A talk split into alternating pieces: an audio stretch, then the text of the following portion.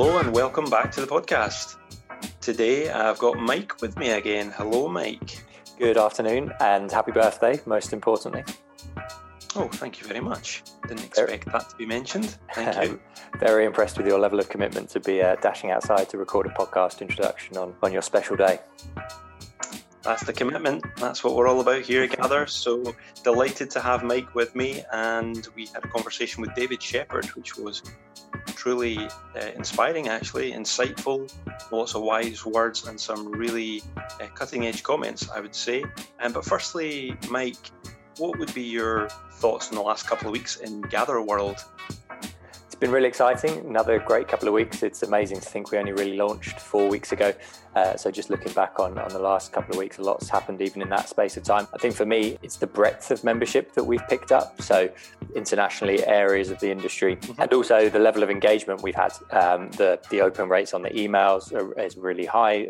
Lots of people opening it every week, but also the level of engagement after people have opened it, comments on blogs, the questions people are putting to podcast interviewees and people we're having on video. And it's been fantastic. And sometimes we've been worried about should we put something out for for feedback and engagement. And we've been really, really excited by the the way people have come back. So that's been fantastic. Yeah, it has. It's been brilliant. And just having done a count today, actually, we have members from 29 different sectors within the, the global golf industry and that's across the 28 countries that we have members in. So that's pretty cool. I'm really pleased about that, and it's it's just um, it's an honour actually to have that many people from across the industry that are interested in what we're doing, and and more importantly, want to come in and contribute to things. So to the chat with David that we had, then what was your sort of key takeaway? What was the the biggest thing that you learned from that conversation, Mike? I loved it. I think the, there was a general takeaway, which was just uh, reinforced our way of thinking at Gather, which was just how open David was, both in, in terms of the discussion we had, but also just saying, call him up, uh, send him a message, and he'll happily give some time. And the more people we talk to, the more that uh, I think we we always thought that, but everyone's just saying, yeah, please, we're, we're happy to share ideas and insights. So another thing I loved, without spoiling the specifics, were the the two industries that David thought golf could learn most from, and uh, it's something that was uh, something that chimed with me and it's a whole probably another podcast in itself in terms of the, the channels and routes that that opened up but the way that he thought about the, the applications from those industries for golf some of which were relatively straightforward but some as i say open up whole cans of worms that will be interesting to explore another day. Absolutely. It was fascinating stuff. Really enjoyed it and i hope you do too. Time to crack into the podcast with david shepherd We, we wanted to congratulate you on being the recipient of our first ever Gather Global Golf Awards today, uh, particularly as Gather member number one. And uh, what prompted you to join? Well, I, I, mean, I've been involved in the beta stage uh, and sort of started started talking to you guys about what you were trying to do, um, and and I think it's good. I think it's needed. I think it's something that'll be interesting to follow what happens over the next few years with Gather. But you know, I guess the main reason was I just believe in collaboration. I believe in that there's so many really great people in the industry that you can learn from. Um, you know, I've made so many friends out of the industry, you know, who started off as just acquaintances or colleagues or, or whatever. Um, so anything like this is, is of course really, really great, and, and that's why I was straight in, and, and I think it's something that'll be good as we get into talking about Denmark and being, you know, maybe a little bit outside the, the normal golfing regions. Um, there becomes a little bit more importance on keeping in touch with people and, and keeping up to speed with what's going on. So that's a, another reason. Yeah, fantastic. Well, we're, we're really delighted to have you, and we appreciate all of the early members. It's great to have you in, in the door as one of our early supporters. Um, what would you like to change about the golf industry, David, but you currently can't? yeah, I mean, there's maybe a few things, but I think um, I just sort of, if I was going to pick one, I think it's the speed that we do things.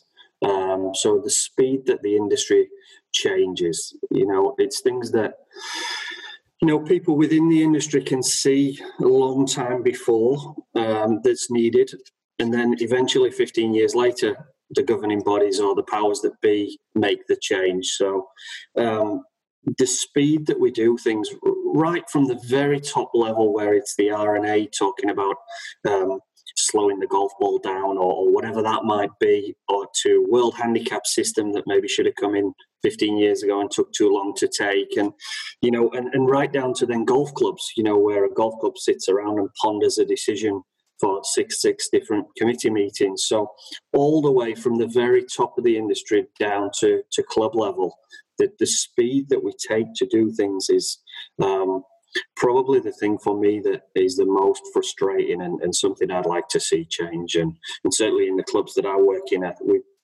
we try and put a real importance on being agile, being um, quick to react to trends and, and, and making sure that our board governance is in place so that you know we can make a decision immediately and, and then and then react on it yeah i couldn't agree more with you especially with the world that we live in now, obviously there's a lot of stuff going on in technology. Um, innovation's a word that we've been throwing around to gather. We've, been we've got it in some of the stuff that we put out because we're we're hoping that we can bring more innovation into the golf industry through bringing some outside thinking. Um, you know, being being agile and um, well, of course, there's even project management that's that's termed the same way, uh, agile working. But just generally, that speed of decision making can be incredibly slow what would you suggest could be some ways that the industry as a whole, particularly if we're thinking about some of those leading organizations, might consider to maybe challenge that and actually just speed up that process? Yeah, I mean, actually, we've probably seen a little bit of it through the last the last six months. I mean, the um, the collaboration between the governing bodies uh, has actually that's actually maybe started to happen because it's had to happen over the last six months. So I think some of the things that the um, the bodies have done through this last through the pandemic process, you know, they have started moving faster. They have started talking to each other. But I think if if there was one thing I'd really like that to carry on, you know, the England Golf and, and the PGA and bigger and you know and any of the other bodies just continue to keep that dialogue really open so that so that they can move quicker. Okay, and you may know, uh, Mike and I, we've both been right in there. We've worked for uh, some of these UK associations, uh, organisations, governing bodies. Do you think that the bodies and associations in the industry are perhaps too UK focused? If we maybe just park uh, everything that's going on in the states and look at the rest yeah, I mean, in terms of Europe, I, I don't actually think they are. I mean, I, I know people. Uh, I know that there'll be some people out there in Europe that says, "Oh God, what all we do is ever talk about the UK." But I mean, was it forty percent of golf courses in Europe are in the UK, and twenty five percent of golfers in Europe are in the UK. So, um, you know, any of the the governing bodies that are based in the UK and are getting subscription money or, or funded by UK golfers or UK professionals are, are always going to be in a better position to be more professional because they're they're, they're bigger.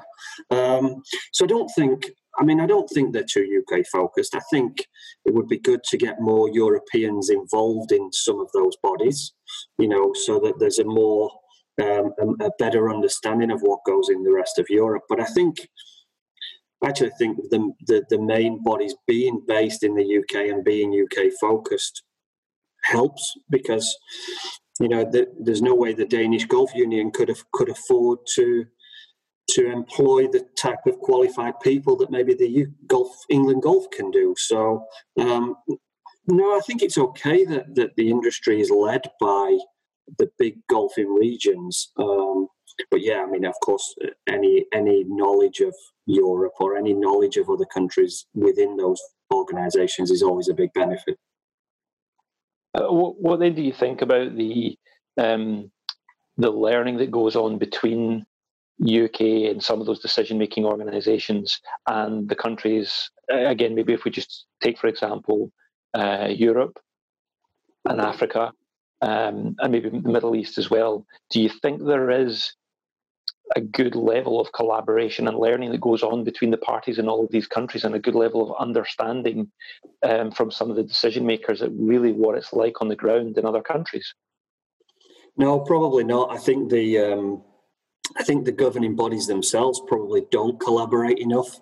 Whereas I think the, the people on the ground, the, the people working in those venues, actually will then go out and strive to get that information from peers and from from colleagues and friends. So certainly when I was when I was in Portugal, um, I didn't seem to get the learning from the governing bodies in Portugal, uh, whether that's the you know Portuguese Club Managers Association or the Portuguese PGA or whoever else it might be.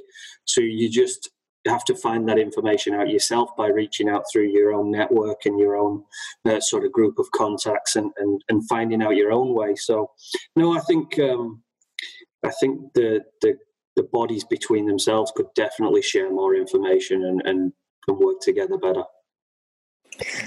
Interesting. We talked about collaboration there. I was um, I downloaded the England Golf app last night for for World Handicapping that you mentioned, and uh, it was interesting to see it's actually been developed by the New Zealand Golf uh, okay. Association or Union, um, which is I thought it was great to see because they've obviously got something that works and they've gone let's roll it out over here rather than trying to reinvent. So um, maybe that's the, the start of some more collaboration. Um, you mentioned about your sort of in your personal informal networking opportunities. How I was going to say informal, but do you formalize those yourself in terms of who you speak to, how you go about keeping in touch with either the UK market or um, peers at similar type of establishments to where you work?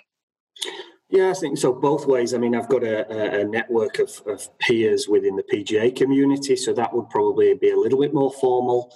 Um, we've got some other sort of groups of club managers that are, are also more formal. Where we were just talking a few minutes ago that we we have a group that chat every second Tuesday, and we chat in the afternoon, and we just catch up on what's going on, and, and that's a good group.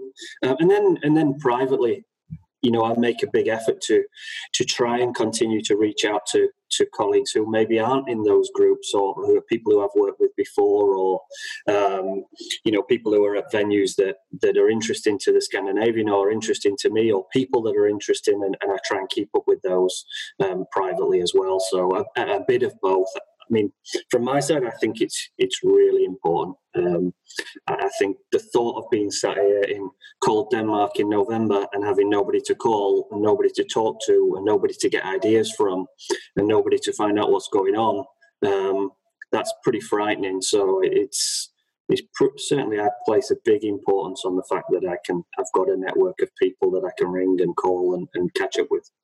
So you were using Zoom for networking before it was cool, presumably. I think we were using, I think Skype. I don't think I'd ever even heard of Zoom until about February this year. But no, I, I think um, you know whatever format it was in, um, yeah, we were doing it. And would you? You mentioned uh, really interesting about reaching out to people who aren't in those networks already. And I think that's something particularly with Gather, one of our sort of founding ethoses was trying to help people who aren't in that position, who don't they might have been working in the industry for a little while but don't have contacts at the level they may be aspiring to or would just like to, to pick the brains of people. How do you um, when you're on the outside and, and for people looking to, to move into the industry or move up into the industry how do you recommend people get into those kind of circles? Yeah i mean i think that i think the thing is the industry is actually really inclusive. If you talk to the people in there if, if somebody just gave me a call i'd spend 20 minutes with them and, and have a chat with them. And I think most of the guys that I know, we're really, really willing to give back and, and give advice to people and, um, and, and try and help people, you know, because people have done that for us in the past. So I, I would almost just say if you're sat on the outside and not, just reach out. Actually, just be brave enough to just reach out because um, I don't know anybody would, that would say get lost. I think everybody would say, yes, of course, let's grab let's grab a, a 20 minute call and I'll try and help if I can. Um, I mean, I think there's this assumption that that maybe the the guys or, or, girls that are doing doing the bigger jobs or at the bigger clubs uh, because of maybe the prestige are not willing to be open or not willing to help but actually it's the opposite um, the guys that i know um, are really willing to help and really ready to give advice and really ready to introduce other people. And um, you know because we all know that that's how or most of the guys know that that's how they've got to the great positions they're in is by collaborating and, and by using their network and, and learning from other people. So i think it's just a case of you know be brave pick up the phone you know drop an email on, or, or send a linkedin mail. People will respond and help I love that you've said all of that, David. That's like it's music to my ears, but wise words, great advice for the community. Um, and I can speak from a personal perspective that it's really only probably in the last year or two that I've started to do that a little bit more myself. Uh, I was prompted by uh, uh, a piece that Tim Ferriss wrote, who I follow quite quite frequently, and one of one of the things he talks about in his four-hour work week is is how you approach people that are you know these levels, perceived levels above you. And you know, once you get started doing it, you've done it a few times. You're not really scared to do it anymore. And I certainly believe and know colleagues who are in actually, I would say, quite influential positions, maybe based in Scotland in golf, um, and they, they, I don't think they think they can contact certain people, and that's been an amazing thing that I've loved about setting up Gather with the guys is that you know we're now reaching out to people like you and you look you know people look at the the role of venues that you've worked at and you know that's like it's quite it can be daunting speaking to some people, but it's actually the opposite. They're, they're they've got to where they are because they know they don't have all the answers, and they find that out by collaborating and talking to other people. So, brilliant, um, brilliant advice. And uh, I think one of the um, we, have a section in our podcast every week, as, as you know, called Elephant in the Room. Um, and one of the things we are going to ask you about is what we talked about with the, the associations in the UK, but also something which has come up because of some of the members' questions when we knew they knew we were going to be talking to you this week. Um, is it inevitable, do you think, that you have to move around to be in, in, in, air quotes successful within the industry? And you know, what sort of family challenges does this bring?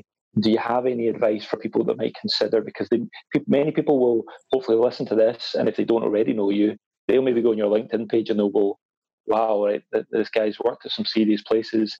I'm interested in how I do that." Yeah, I mean, uh, two questions there. I think the first one about uh, do you need to do it to be successful? I think no um, is is the answer. I mean, there's some guys in the UK um, who haven't maybe worked abroad that do absolutely brilliant jobs uh, and are fantastic at what they do and run brilliant golf clubs. So definitely, you don't need to.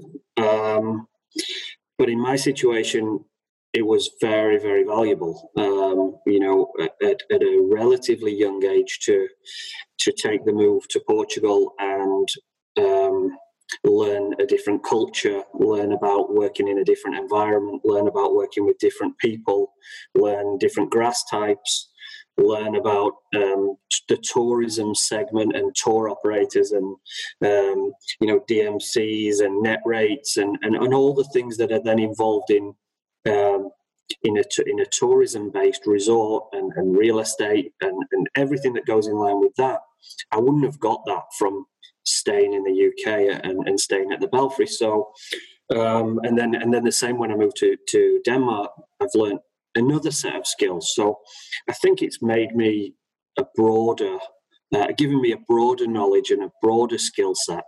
But I, I, certainly don't think it's essential. Um, I don't think it's the only way. There's guys in the UK who who have travelled the world and, and experienced and understand how um, how the rest of the, the, the industry works without actually working in it. But but for me, it, it definitely was um, was valuable to go out and actually work within it. Um, and then and then the, the, second question was more about the family. Um, so yeah, of course, um, moving moving families around uh, Europe uh, does have its challenges. Um, my first move was before children, so moving to Portugal just with my wife when we were um, mid twenties was relatively easy. Um, and I, and I, would say that that definitely is the easiest way to go. Um, the move from Portugal then to Scandinavia um, and to Denmark was different. Um, that a lot more thought had to go into that move, and a lot more planning had to go into that move, and um, so yeah, that that was different. But you know, kids are resilient. Um, kids are kids are very very adaptable. Um, and certainly for for my kids, I think they are growing up with a different um, mindset and with a, a, sort of maybe a slightly more open um, view of the world.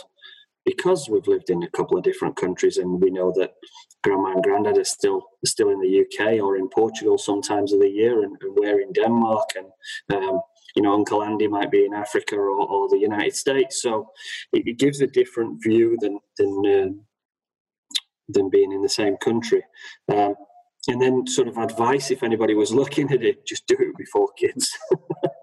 Um, get make that first move before children. Um, because you know you need that first move to be right. When you do go and move to another country i think it's really important that that move is right.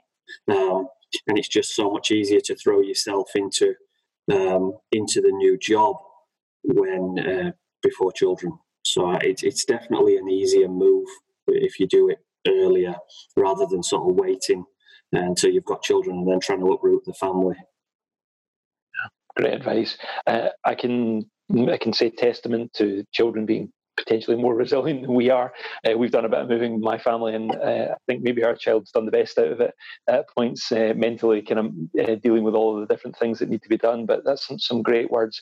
And just digging a little bit deeper into that, at the point when you chose to move to Portugal, what was the key drivers? Can you remember what the key drivers were in you making that move? I mean, was it what you said there that you were sort of aware enough at that point in time in your life to say, I need to go and experience all of these other things, or was it the lure of the the, the resort in particular that you were going to, the course, the venue, um, or was it something else?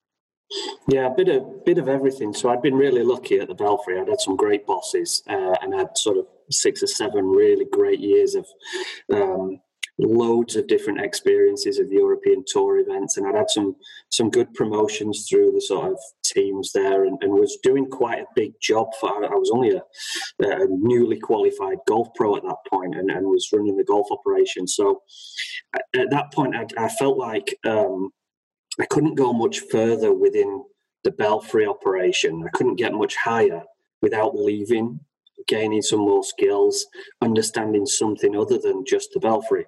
So I knew that I needed to move on to then take the next step. Um, but I remember also getting some great advice at that point, which was you only get one opportunity to leave the belfry, which was which is a, a huge place, and I needed to make sure that that move was a really great one. Um, and then just things happen. You know, I'd, I'd been I'd been out to Monte Rei on a on a holiday and seen the place, and um, and it was unreal. You know, I'd seen it just after it opened, and, and it was amazing. And then, um, you know, there was another PGA pro, Ian McAnally, who was who just taken over as director of golf down there, and he was looking for a, an operations manager, and and things just fit into place, and, and I got that opportunity. So it kind of ticked loads of boxes. Um, at, at the same time. And I wasn't, I'd not said I want to go to the Sun or I want to go to Portugal. It was just that I was ready to move to anywhere that was the right job at that stage. Um, and, and Monte Rei was the one that, that came up, and, and I was lucky enough to get the job.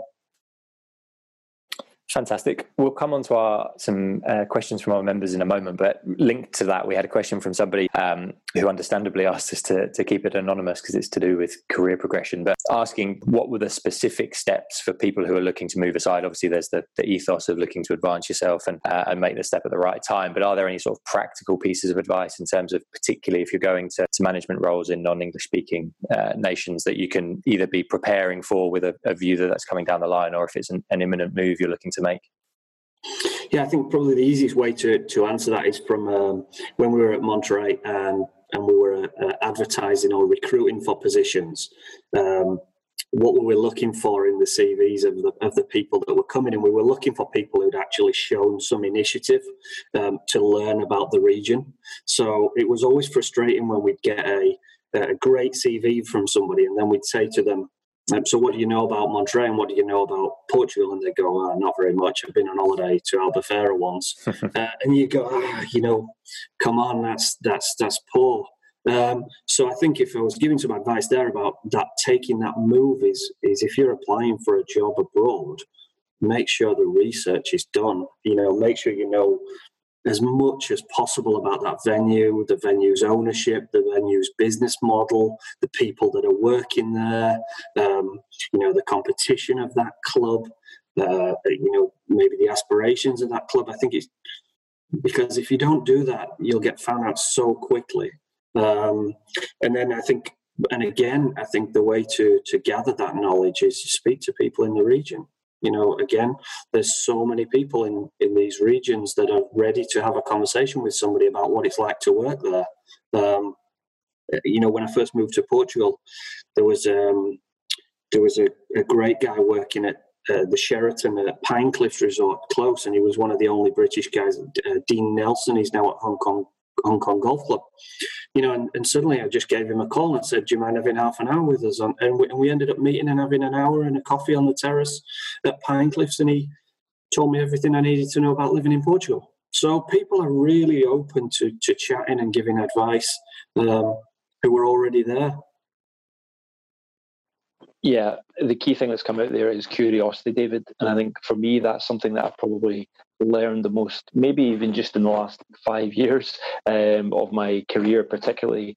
Um, and there was some, it, it, actually was kicked off by someone who was a national coach um, when I was working at the Scottish Golf. And they, they talked about how they'd got to that point when they were speaking to a whole raft of other PGA coaches in Scotland who were all looking to that person and thinking, wow, they've done all this stuff now that they are a national coach and they coach these players abroad on tour and all these kind of things.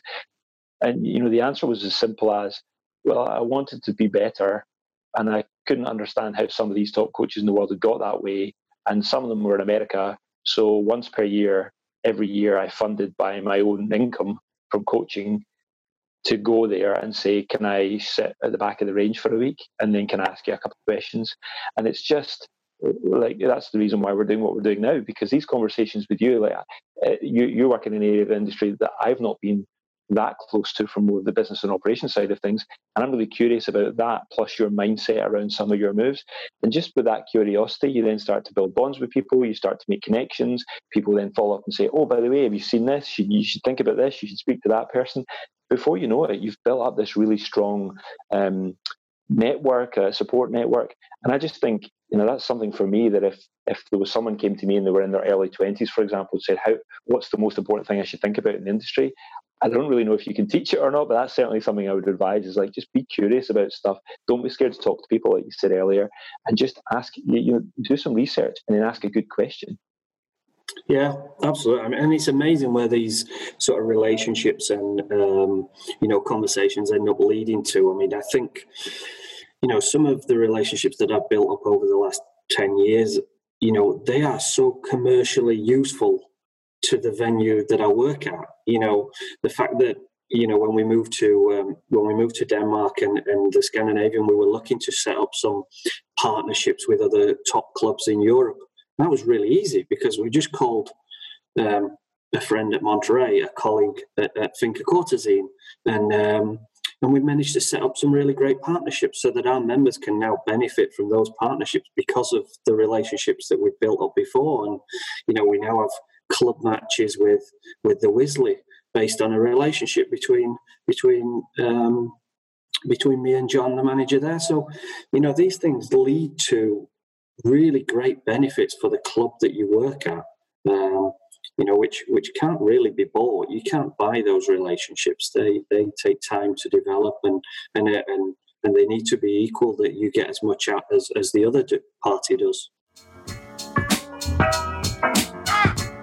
you know, normally, I mean, this is we could go on on for a long, long time digging into these topics and your advice and your experiences for sure, because there's just there's so much fantastic stuff that people would be interested in, and actually, I think it's a it's a many people won't be surprised that that's also a great reflection of the number of members' questions that we received for this episode.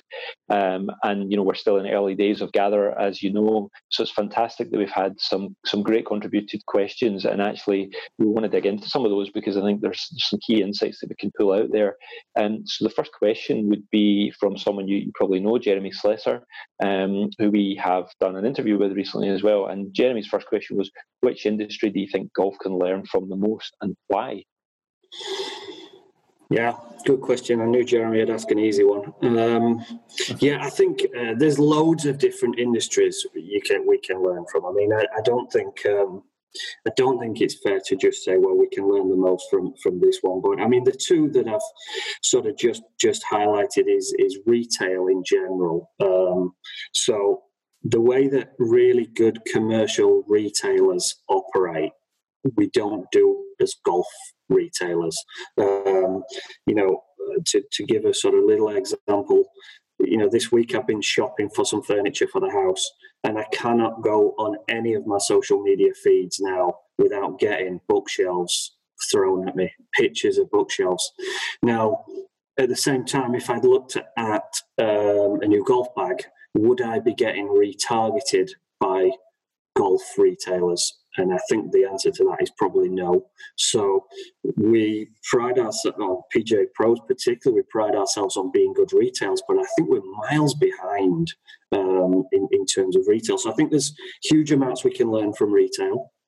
Um, and then leisure, I think leisure in general. So whether it's uh, theme parks or gyms um, or, or, or, whatever that might be, they are so much better at selling membership or selling tickets or selling whatever they're offering than we are in golf. So mm-hmm. uh, if I look at a, a, gym, I mean, gyms clearly have a need to sell membership. They turn over members far quicker than, than golf clubs do, but they're also very, very good at selling memberships from the moment you give them your email address you are going to be targeted you're going to get hit with mails and reminders and, and offers um, to get you to, to join that gym um, which I don't think we, I think a lot of golf clubs just stick a sign outside the front of their club saying we've got 50 spaces available and we'll do a deal. I, I, think there's definitely better ways, and you know some golf clubs are not trying to sell membership, but you know it's not necessary. But I think there's a huge amount of them clubs that are, and I think they could do it in a lot better way. And, and I think they're looking at leisure, and, and and they are much better at marketing themselves than than we are in golf. Interesting. I'm going to dig in because this is something that we've talked about when we started up Gather. Is there's plenty of times, and I'm sure you, you, you I know you've been interviewed for magazines and, and, probably other audio things and videos as well. Um, let's get underneath some of the answers and work out what could we actually do to maybe start a tiny move towards improving some of these situations. So coming back to your first answer there about the the, the sort of commercial angle, um, was a really good example you gave. What what can the golf industry do? Is there something that we can do to start? Is it is it as simple as um, it, sorry, there's two questions really, David is it an individual's role do you think? You know so you you've given those two answers which probably means you've looked into that and that therefore makes you a more valuable asset for your employer because you're looking outside of your industry for these little snippets. But do, should the, should there be someone in the industry that is leading a conversation about that first answer that you gave? Yeah i think that i think uh, yes they are. I mean the fact that um, you know good club managers have to do it themselves and have to look outside the industry and have to then reach out to to specialists at digital marketing to try and understand how those segments work you know i think that means that that education is lacking within the industry um, so I might be mistaken. It might exist somewhere, but in the in the sort of um, bodies that I'm aware of, I haven't seen great education for marketing of golf clubs, digital marketing, really proper use of social media. You see the odd um, social media one day course run by whichever body it might be, but actually really understanding it, learning how to do it, how to make your website um, more commercial and, and, and, more useful. I think those things are, are lacking, and I think um, certainly any any of the governing bodies that are trying to develop the next generation of members, whether that's the PGA who seem to be getting much more into the management, or whether that's club management, uh, CMAE or GCMA, I think more in line with digital marketing, social media, you know, paid ads. People, club managers should understand that more now. I'm worried you can see my notes, David, because that's literally what I've just scribbled down, which was that when I used to teach um, digital marketing on the GCMA uh, Introduction to Golf Club Management course, I would talk about uh, Google AdWords and or, or, any platform where you could do targeted advertising and suggesting how, if you looked at any other industry, people advertise against their competitors. So in my old world, I used to work in the arts, and particularly like the big uh, opera houses, ballet companies down in London would spend a lot of money targeting people who were searching for the other one. Um, and you should just see the people go white in the room of like, oh, we, we couldn't advertise against our competitors and say, like, I don't know, subtly, but say, uh, don't go there. The greens are, are rubbish in winter. Come to us. And it's like, well, that's in any other industry. That's what the world does. But oh no, we, we don't do it. So I think absolutely there's some, some interesting progression to do there. So maybe that's another, an article for another day. Yeah, um, I mean, I don't, I don't think it has to be um, quite that aggressive. I mean, we, you know, you can sell your own um, features and benefits through social media. What you're actually doing is saying we're doing something that others are not. So, um, you know, if we do, if we're doing some social media at Scandinavia, we might be saying, look. Um, the drainage of our golf courses means that we can still play golf in November what we're actually maybe saying is that most of the other golf courses in Denmark are really wet, so you're probably better off joining the Scandinavian. So it's a very, you know, we're not, but without saying that out loud, um, that's what we're saying. You know, and every social media post or every piece that we do has some sort of angle in that, you know, we want to be unique. This is a reason why you should join us. Um, without being extremely commercial and, and, having a little clip on the bottom that says join now or you know special offer or we're just subtly telling people the reasons why why we're a really good option fascinating and i think it, it, ties to that second point you made about the other industries like gyms and things like that about targeting ads against people who are searching for gym memberships to say well think about golf and leads you down the whole world of, of health benefits for golf. But I think there's, yeah, maybe this is something for a future gather hack. We can uh, tap into that. So we've got another question from uh, Julian Romaguera from uh, Los Naranjos saying he presumes that uh, the pandemic this year has actually been a positive for, for you at the Scandinavian with um, the uh, limited travel and people being uh, more more playing at home. One is that the case? But two and i think this is one of the key questions that's going around the industry at the moment is is what are your plans to keep that participation um, high and, and make sure you build on it in the future? Yeah so i mean first of all yes um, in general the the pandemic has been good for um, our me- the membership side of our business. So so um, we've sold more memberships than we would have. We've got people on waiting lists now that we would never have had um, before. So yes, on that segment, yeah, it's been really good for us. Um, in terms of some other segments of our business, so we do. We're probably one of the only golf clubs in Denmark where we do get international visitors come into Denmark to play golf with us. Now, of course, we've lost that or big chunks of that um, revenue line and also corporate events. We do about 40 corporate events a year uh, which we, we've got the space for because we've got two golf courses and and that segment has also of course been um, been impacted. So i think uh, in general across denmark most of the clubs that are more member based will have done very very well. Um, we've done okay. We've done well. Um, and and the one that we wanted to do well on membership is, is done well. Um, in terms of what are we doing now? Well, I mean, we were we were growing in membership before the pandemic, and we'd actually over the last sort of three or four years we'd managed to reduce our attrition levels from about fifteen percent down to, to lower than five percent, which was our goal. So we kind of felt like we were doing the right things before anyway what we're doing now is we're just ramping up those actions so all the all the things that we were doing before um, to keep members. We've just increased. So we're going to spend more money on our retention plan. We're going to spend more money on um, investment projects um, so that we can retain them. So, I mean, to give some practical examples of that, um, we've made a small profit in the business the last couple of years, and we might have put that in the bank. Or we might have put more of that in the bank, but actually, we're not going to. We're going to show that investment now. So we want to show people that when we do well, we invest and we're committed to getting better and better every year. So, so a lot of places will cancel or reduce or delay capital investments. Um, we're, we're not going to do that. We're going to push forward with our capital investments and really commit to delivering them so that they can see that our long term plan of improving the, the product is still there. Um, you know, I think one of the things I've seen is people trying to maybe save their way out of this this problem. Um, we're not we're not going to try and save our way out of it. So yes, we we used the government's schemes in spring. We sent some people home um, but we brought them back as quick as we could.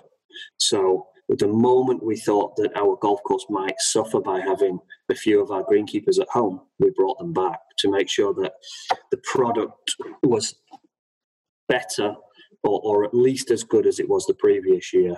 Um, and and I think if you I've heard some stories of some other golf clubs who maybe furloughed too many staff or uh, didn't bring them back quick enough, and suddenly they opened in April and May and they weren't in the shape that the members expect. Know, people can see that. People are not people are not daft. Um, so we're not going to go down that line. So we're going to invest. And then on the retention side of the membership, just committing to do more, um, as many activities, as many great events as we can next year, continue to improve our communication. We've invested in a sort of members dashboard on the website so they can get more information quicker. Um, more surveys. So we, we, survey our new members, we survey our existing members, and reacting to reacting to what they say to us as quickly as possible. Um, so again, it's easy to do a survey, but if you don't react on it, if you don't don't do the things that it's telling you, um, you know, it's a waste of time. So, you know, as face to face contact is more difficult, um, the data driven feedback from surveys becomes, I think, more more important. Um, so we're going to do much more of that. Um, and then and then generally just also technology, looking at more technology. Um, We've already done quite a few new things this year, but but keeping going. Um, I think this has given this little period has given golf a bit of a okay. We, well, we we are brave enough to introduce new technologies, and we're going to try and do even more of that.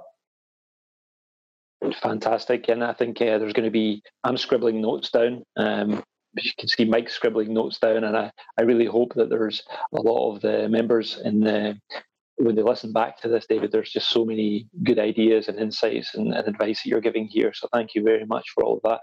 Um, there's there's a question I'd like to ask from one of the members, which actually spins us a little bit on its head, but from your past experience in Portugal, I'd be really curious just to hear your thoughts on this. So um, you may well know um, Jose Marquez Coelho. Uh, again, Jose, apologies if I've got the, the pronunciation incorrect, but Jose works for Toptracer um, and he's based down in the southern part of Europe where you were before.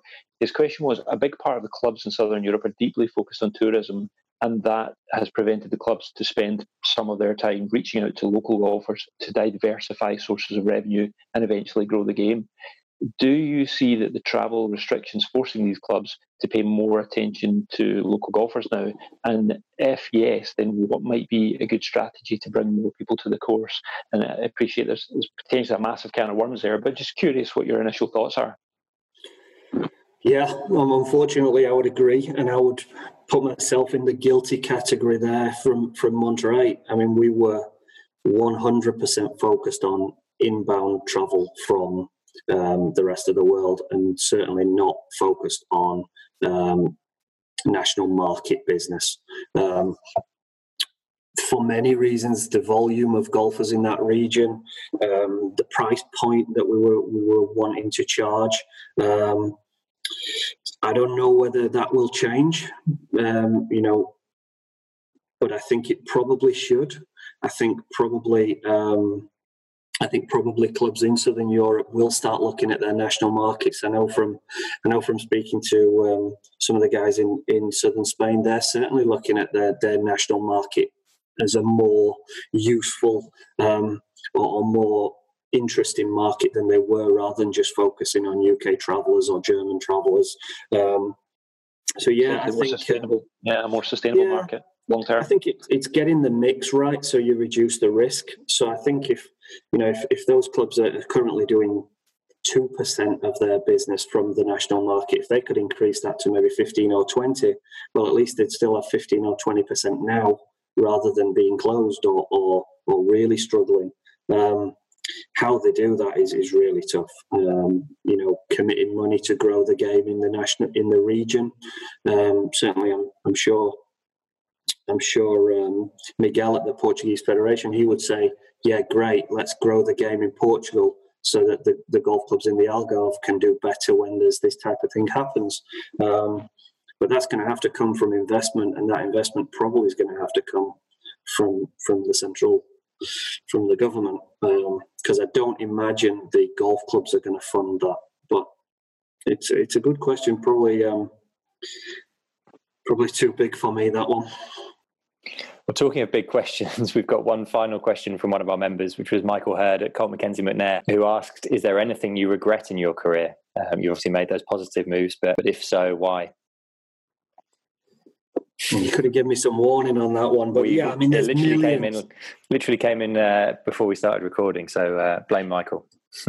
yeah, I mean, there's millions. There's loads of things I regret, and there's loads of things I've done wrong, and and um, you know, I'm trying to think of, of one really really easy example, but there is there's loads of stuff that I've I've um, made mistakes on. I think possibly one of the one of the ones that I would say is when I first moved to Portugal and I'd got the, I was what I don't know, 25, and I thought I knew everything. Um, so I moved to Portugal, and I'd got this new job, and I'd inherited this this new team, and I thought um, I could turn them all into uh, British golf operations staff without understanding that they're Portuguese guys and they have different cultures, styles, work ethics, expectations, um, and so I made I probably wasted a year of my time complaining and worrying, w- complaining that they weren't doing what I wanted them to do without actually thinking this is me that's the problem.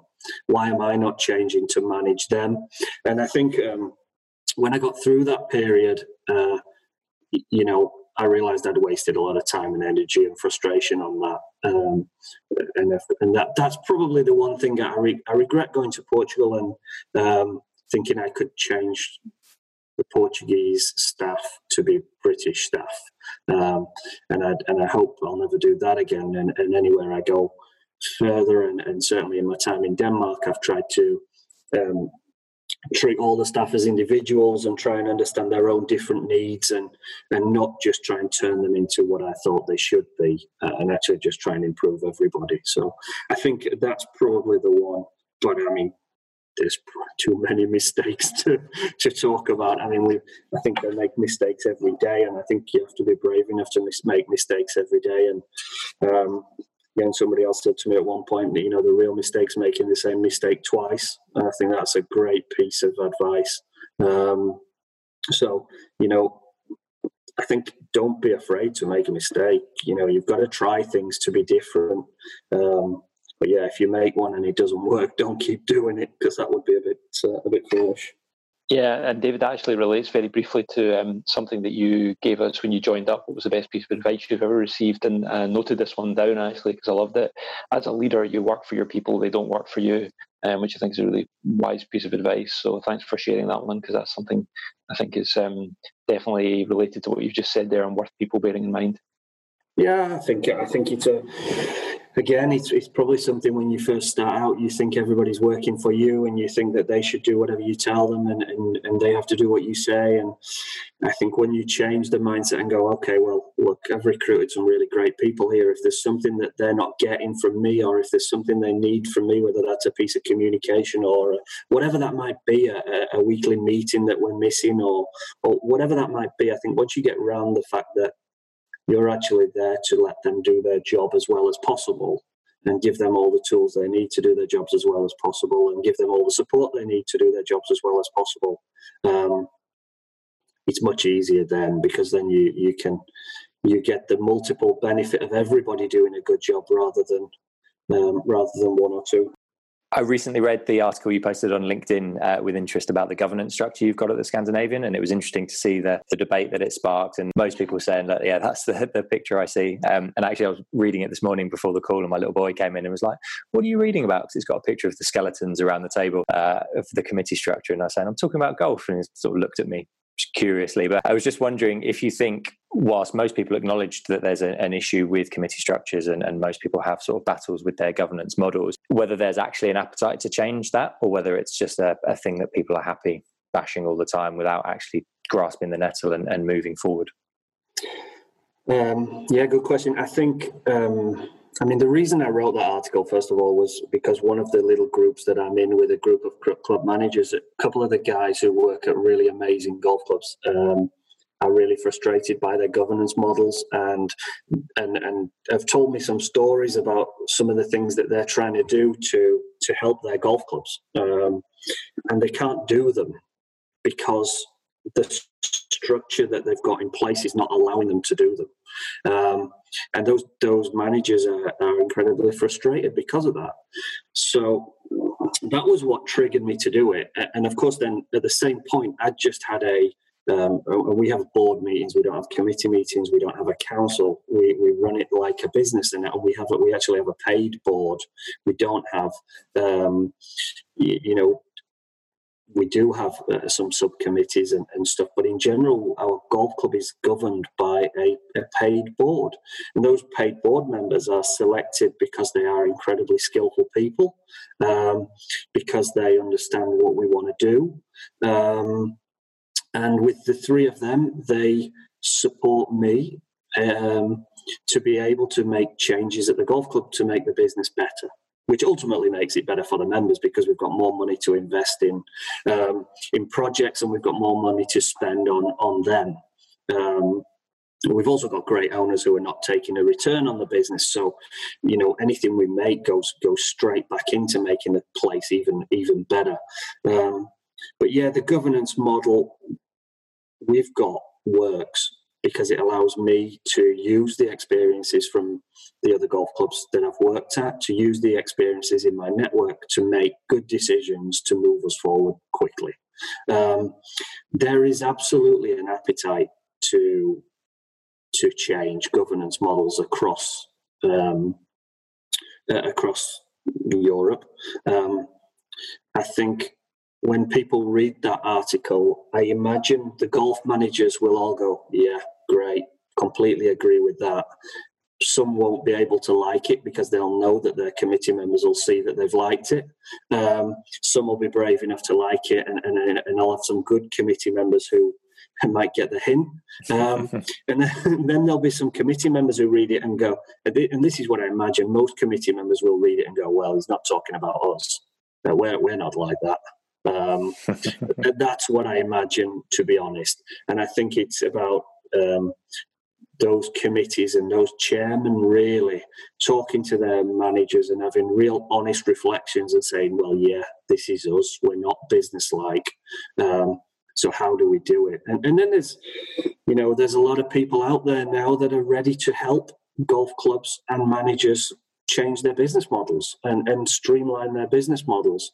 Um, or, or, governance models and it's just about reaching out to somebody. If you if they can't do it themselves reach out to somebody spend a little bit of money and get somebody external in to do a little bit of a analysis of what those clubs are doing and, and how they could get it better.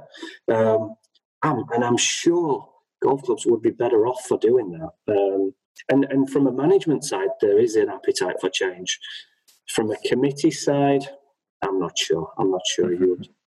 Uh, thankfully, I don't work for one of them, and and uh, it, it's um, it's not my problem. But uh, but I hope for the for the club managers who are out there struggling, and and will actually end up getting the blame when the club doesn't do well because they've not been able to make the change. I hope that there is change. And I think by your answer there, David, which I think many people will find really fascinating. And I think it should hopefully prompt and kickstart and give people that courage to do it.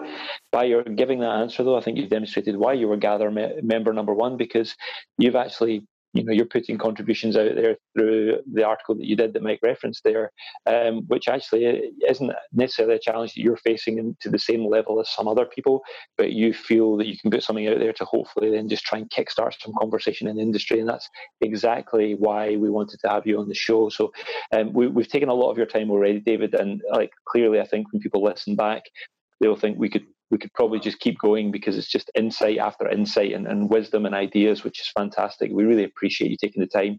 Um, I think probably the the best way for us to try and wrap up actually would be um, a question, another question from Jeremy Slessor, which was quite a nice one um, to kind of tie things up. What do you think you see as the greatest opportunity for golf in the next 12 months? And what's the one thing you think that could prevent that happening? Um, I think the biggest opportunity, probably two, the biggest opportunities are retaining the new golfers um, or retaining the new members. So by redefining what it's like to be a member. So if if, if clubs can um, listen to the new members, why they joined, what would make them stay, and then put those processes in to make them stay, that's a huge opportunity because clearly there's however many new golfers who have come back to golf or, or, or older or, or actual new golfers or returning golfers.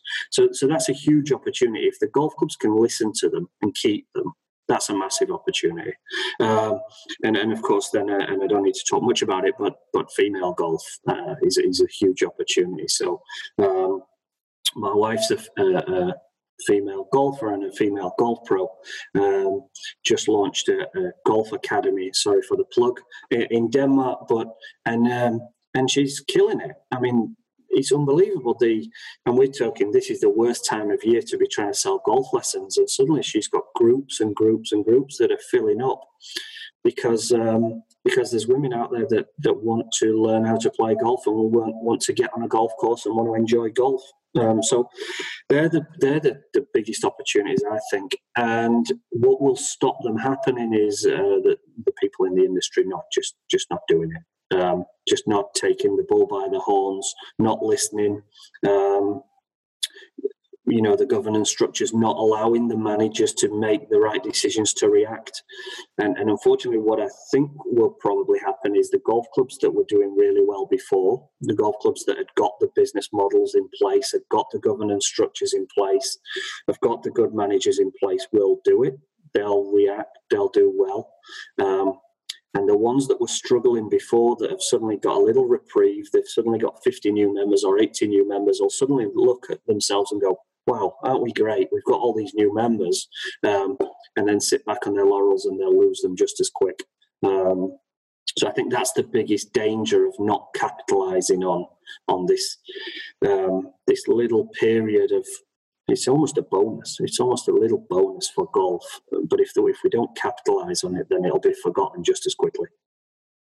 Yeah, there's a, there's an argument to be said that complacency might actually be the biggest threat to the golf industry, um, and has been for a long, long time. Um, it was complacency before for other reasons, and, and potentially it could be right now. So, uh, thank you, thank you for that great uh, insight at the end there, David. And just to just to try and wrap things up, is there um, firstly, is there anywhere that people can find you if they're looking to get in touch uh, or any sources of anything that you want to to direct them towards and then also just um, what would be any parting words that you might want to give to the audience yeah, so I mean, anybody can contact me on on uh, LinkedIn or Twitter or Instagram. I'm not on Facebook, but all the others I am. Um, and uh, parting words, you know, I just wish everybody well. I hope um, I hope the guys in the UK can get playing golf again really soon, and I hope the guys in Southern Europe and my, my friends in Spain and Portugal can start um, can start welcoming visitors again really soon. Uh, you know, before before the financial impact is too big. So I just wish everybody well and and hope. Um, hope everybody gets through this uh, this next few months in a miserable winter in a in a good place. So uh, yeah, just wish everybody well. Before we go, we referenced that you were uh, Gather member number one. I was just curious how the Danish Wigan Supporters Club's going. Are you still the, the founding member of that, or are you? Yeah, I think I'm the up? founding. I think I'm the founding and only. Um, uh, maybe my little boy, I could add him as number two, but I think uh, that's about it, unfortunately. So um, we're not having much luck converting the FC Copenhagen supporters to be uh, Wiganers. Second team. Fantastic, uh, David. Uh, from from both Mike and I, and from Adam as well, uh, and and from the audience, I'm sure they'll really enjoy this chat. I've had a ball. I've learned so much. Um, going to enjoy listening back to this one and picking out all the insights and, and wise words from it. Thank you again for your time. It's really much appreciated, and, and thanks for being Gather member number one. My pleasure. Thanks, guys, and good luck with everything. Cheers. Thanks, David.